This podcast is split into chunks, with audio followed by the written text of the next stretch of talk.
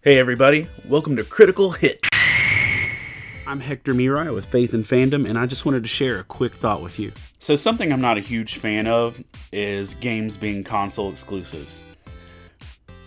I don't necessarily mind it, but what I hate is when a game is a console exclusive and I'm not aware. With Ghost of Tsushima coming out this past week, I really wanted to play it. I love me some samurais.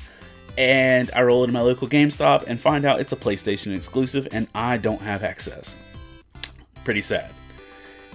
I remember back in like 2005 when Resident Evil 4 came out, and it was a GameCube exclusive. I thought it was such a huge deal that Nintendo had exclusive rights to a Resident Evil game. And not only that, it turned out to be one of the best Resident Evil games or best survival horror games of all time. It was exclusive to Nintendo, and I was pretty proud of that fact. I still have the original two disc set.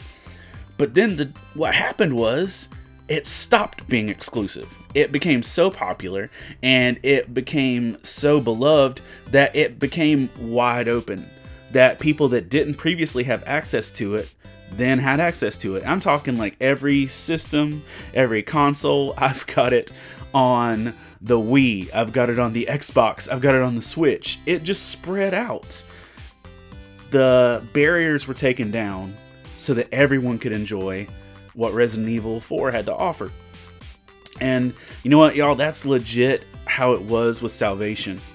Because for the longest time, Salvation was just for the Jew. That it was God's chosen nation of Israel. And if you weren't Israel, you just kind of felt like you're out in the cold. But then through Christ and the Holy Spirit and what is offered for us, it became something free for everyone and not a console exclusive, so to say. In Romans 9 25 and 26, it says, As he says in Hosea, I will call them my people who are not my people. I will call her my loved one who is not my loved one.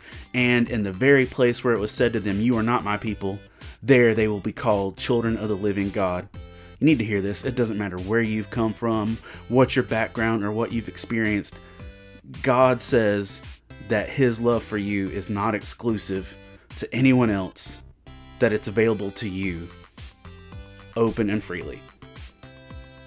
Faith and Fandom is a ministry of outreach and encouragement to geek culture.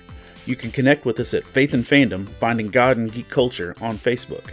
We have several books of geeky Bible studies and devotionals. Book 7 just dropped and is the perfect place for you to start in the series. A metric ton of memes, and have multiple podcasts, including Love Thy Nerd's Pull List podcast, which I co host. I'm Hector Mirai, and that's your critical hit.